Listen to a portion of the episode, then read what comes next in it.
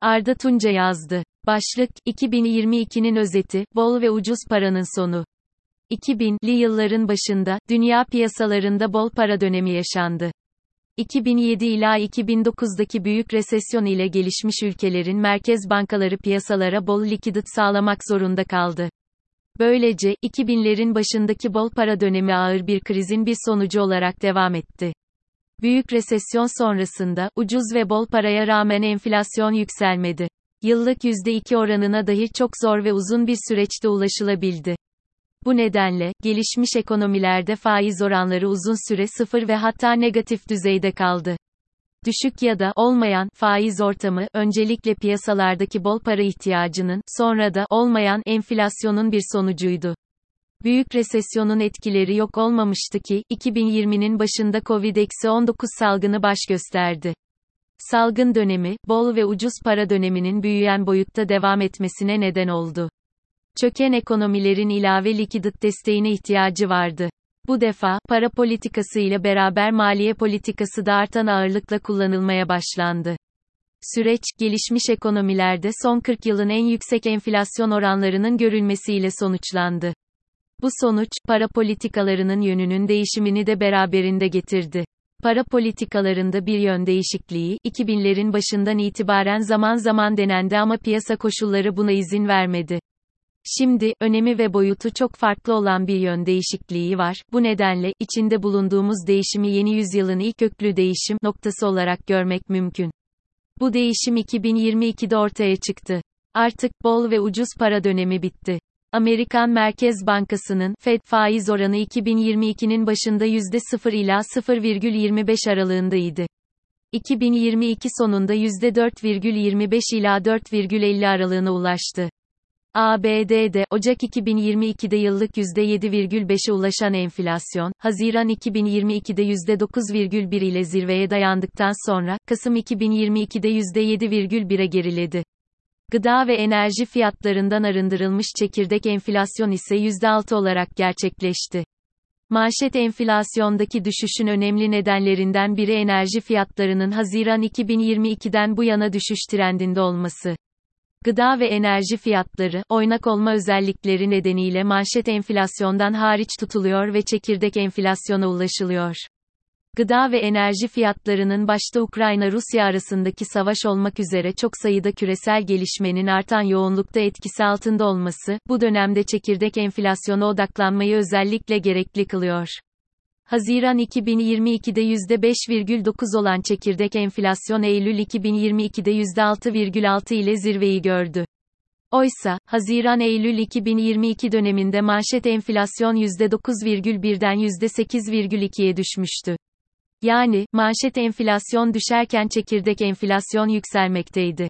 Bu veriler, küresel gıda ve enerji fiyatlarından bağımsız olarak ABD'de iç talebin güçlü olduğunu anlattı.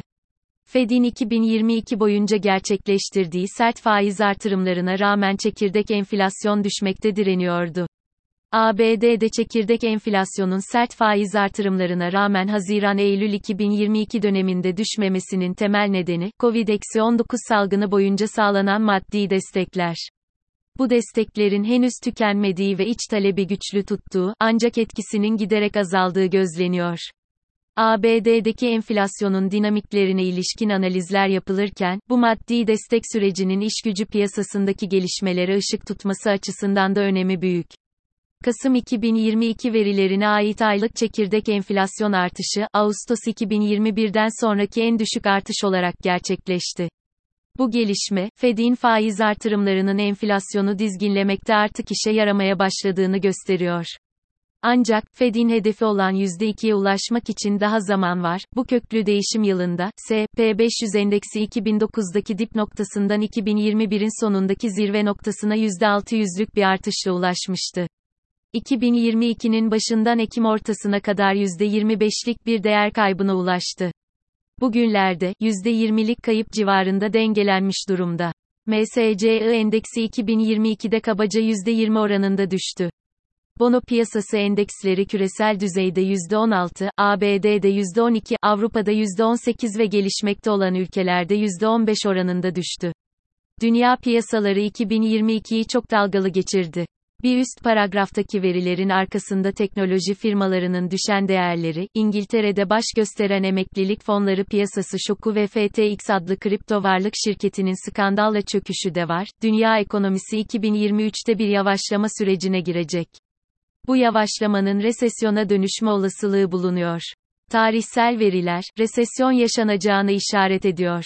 Nokta. Dünya ekonomisinde 2023'te dikkatle izlenmesi gerekenler başlığı altında ilk olarak şunlar akla geliyor. Yükselen faiz oranları, yükselen faiz oranlarının yüksek küresel borçluluk düzeyi söz konusu iken yaratabileceği hasarlar, Avrupa'nın enerji sorunları nedeniyle resesyon yaşama olasılığı, resesyon olasılığı nedeniyle politika alternatifsizliğinde enflasyonu kontrol altına almaya çalışan Avrupa Merkez Bankası'nın ECB atacağı olası adımlar, Çin'in emlak piyasası krizi, yükselen faiz ortamında gelişmekte olan ülkelerin yaşayabileceği dış finansman sorunları. Para politikalarındaki köklü değişimi daha büyük bir çerçevede de okumak zorundayız. Neoliberal ekonomi politikalarının verdiği hasarların etkisi altında artık post-global bir evredeyiz. ABD-Çin arasındaki ticaret savaşları ve Covid-19 salgınının tedarik zincirlerinde yarattığı yeniden yapılanma zorunluluğu 1980'lerden bu yana yaşanan küreselleşme sürecini durdurdu. Ancak, özellikle bilgi teknolojileri ve finansal piyasalarda küreselleşmiş bir dünyadayız. Küreselleşme, uluslararası ticarette kan kaybediyor. Dünya, uluslararası siyasette görülen kopuşların ekonomideki yansımalarını yaşıyor.